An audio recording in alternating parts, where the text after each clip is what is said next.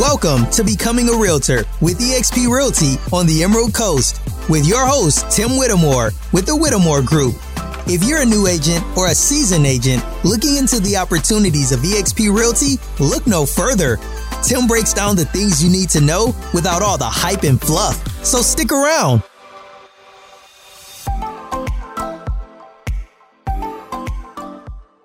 All right, so let's talk about the ultimate real estate success formula. What is that? A lot of people are going to say this, uh, but we're going to give you a track on how to how to go ahead and leverage yourself out to be successful and to continue on. Whether you're brand new or again that you're just getting started and starting to see some momentum, what is the clarifying thing? Am I doing things correctly? What else can I be doing? Number one is to make sure that you're in the right place. What I mean by that is make sure that you're in the right brokerage. Make sure you're in the right team. I'm not pitching my team or my brokerage or anything like that. I'm saying whatever's right for you. Um, even when I'm recruiting, I'm one of the few recruiters that says, yes, go interview with other people. Let's see if you feel like that seems right. Most of the best agents that I ever hired on said that they felt like this was a good place for them, right? And that, that kind of comes from within uh, whether that works. And if you sign on with somebody and they promise you the world that still doesn't feel right, you can change at any time. So make sure that you kind of look around and interview, even in secret if you have to, uh, to see if there's anything else that can help you get there. Because having the right people around you, having the right culture, makes a huge difference in your success. Once you figure that out, create a business plan. There's tons of different business plans that you can find online, real estate business plans. A lot of coaches offer them for free. So find the uh, find a business plan and fill it out for a year. Whether you want to start in January, whether you want to start now in the middle of the year, it doesn't really matter as long as you have a long, at least a year's lookout of what you want to do and have a plan. If we don't have a plan, we never will get to where we're going because we don't know where we're going, right? So you need to have that plan so that you can execute it. Next, which would be number three, is to pick three areas of lead generation. Only three. A lot of agents I know go out and they like pick 20 different things and try to do them all at once. What you're doing is you are doing all of them, but you're doing it half ass. Right? Excuse my language, but that's really what it is. You're doing a half ass. Right? What my thing I would tell you is pick three. Pick three areas of lead generation and concentrate on those things. Right? If you can get one of those each month, then and generate a lead once a month from from each one of those areas, you average 36 deals per year. That's phenomenal, right? Most real estate agents don't even come close to that. So pick those. As, as soon as you generate more and more and more, you can start expanding and putting more um, poles in the water or lines in the water, whatever you want to say. but pick those things, concentrate, and figure out exactly what that is. Implement that into your business plan. Next, which will be number four, is uh, use proven scripts and presentations. Again, if your team, if your brokerage doesn't have these already, uh, go out and find them online. Again, a lot of coaches, a lot of uh, different programs are going to offer a certain portion of these for free. What are those scripts? It could be FSBOs, expireds, it could be warm leads, it could be incoming calls, it could be anything, right? Presentations are buyers' presentations. Yes, there's a presentation for buyers. Uh, there's a listing presentation. Yeah, we always do that too. What are those things that are going to work for you? What is proven to work? Use those and practice them. Please practice them. Don't let the first time that you do a presentation or run a script be on an actual client that could actually give you five, eight, ten, or more thousand dollars. Don't practice on them. Okay, number five is um, use that sweat sweat equity first. All right. A lot of people tell me that they want to just be like, yeah, Zillow called and said I can get three leads for 250 bucks a month. That's actually pretty cheap uh, for Zillow. Um, but they say these things and it seems ridiculous. And be like, great, how much are you making right now? Um, well, I've only got one or two deals done.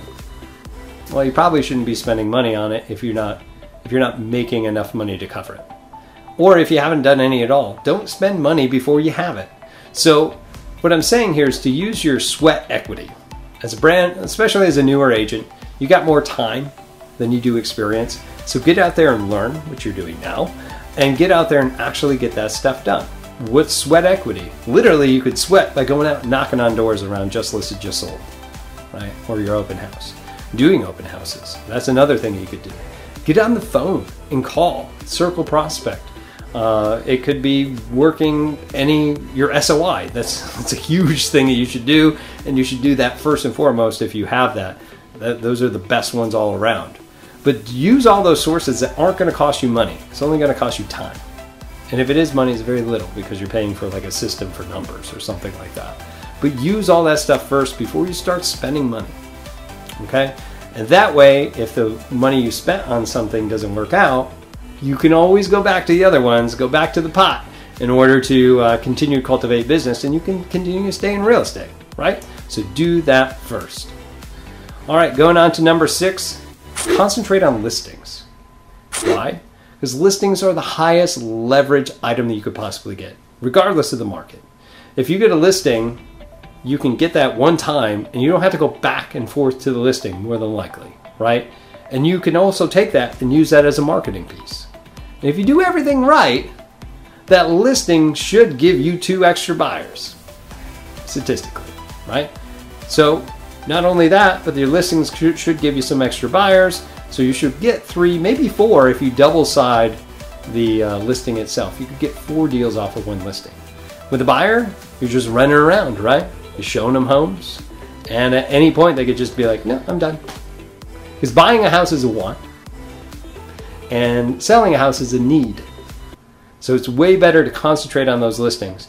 You could probably handle four, three, four, five buyers at one time that are actively looking in any market. um, with listings, you could probably handle 30 to 50 at a time with a certain amount of leverage. So concentrate on those listings. All right, and number seven is now to start hiring out leverage or to get leverage. Use leverage through systems or people, okay? So it's very important that you have these systematized. So if you have a whole bunch of clients, that you have a customer resource management system to handle it. You know, those are your market leader websites and, and CRMs. That's your follow up boss. Uh, that's your kvCORE. All these different things that you can use to have some sort of system. If you don't have a system, at least create an Excel worksheet, okay, to track your people. Your marketing should be systematized for your listings. All these things should be in there for you to do to be repeatable processes that you don't have to think, and it could be a check mark, as well as your transaction coordination should be some sort of check mark list of how to do each thing. Once you have all that, then we can start hiring people leverage. People leverage are going to allow you to do more business and concentrate on lead generation activities versus sitting there on your computer trying to figure out systems. Okay? Do this, it's going to be the biggest jump that you make from being just a self employed person to being a business owner.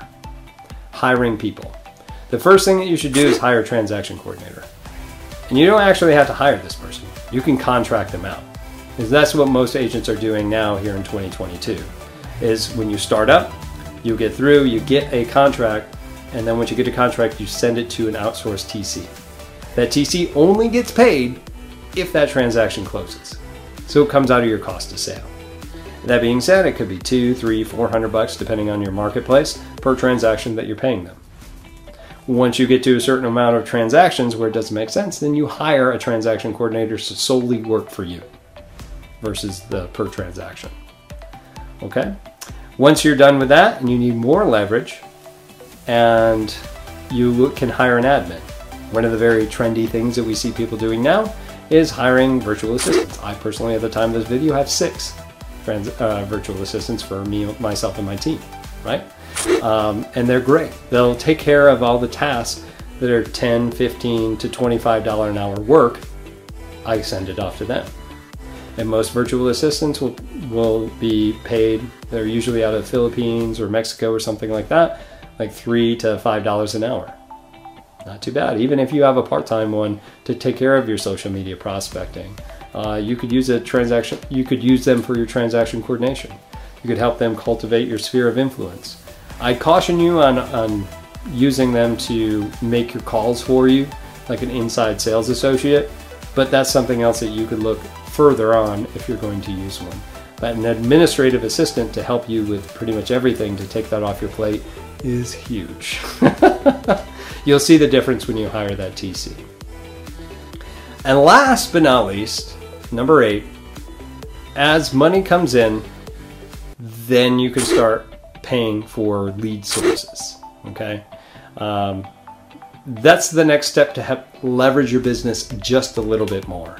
And now, instead of leveraging your time for money or your time for money, now you or time for leads, now you can also leverage money for to get some time back to go back and do the other things to control your business. Because as you get bigger and bigger, more and more stuff needs to go on. So leveraging and using money power to do that is going to make these leads a little bit easier to procure so you don't have to spend so much time cold calling and things like that, providing that you're keeping these sources accountable. That's the biggest thing. Don't don't do something and forget about it and be like, hey, I'm spending a thousand dollars on this a month and I'm only getting, you know, two hundred dollars back or nothing back. All right, be quick to get rid of these things if they're not giving you any return on investment. But that's the last thing I would say is start to pay out for resources. Do all these other things first to leverage out your business, build a good foundation, and you will be successful.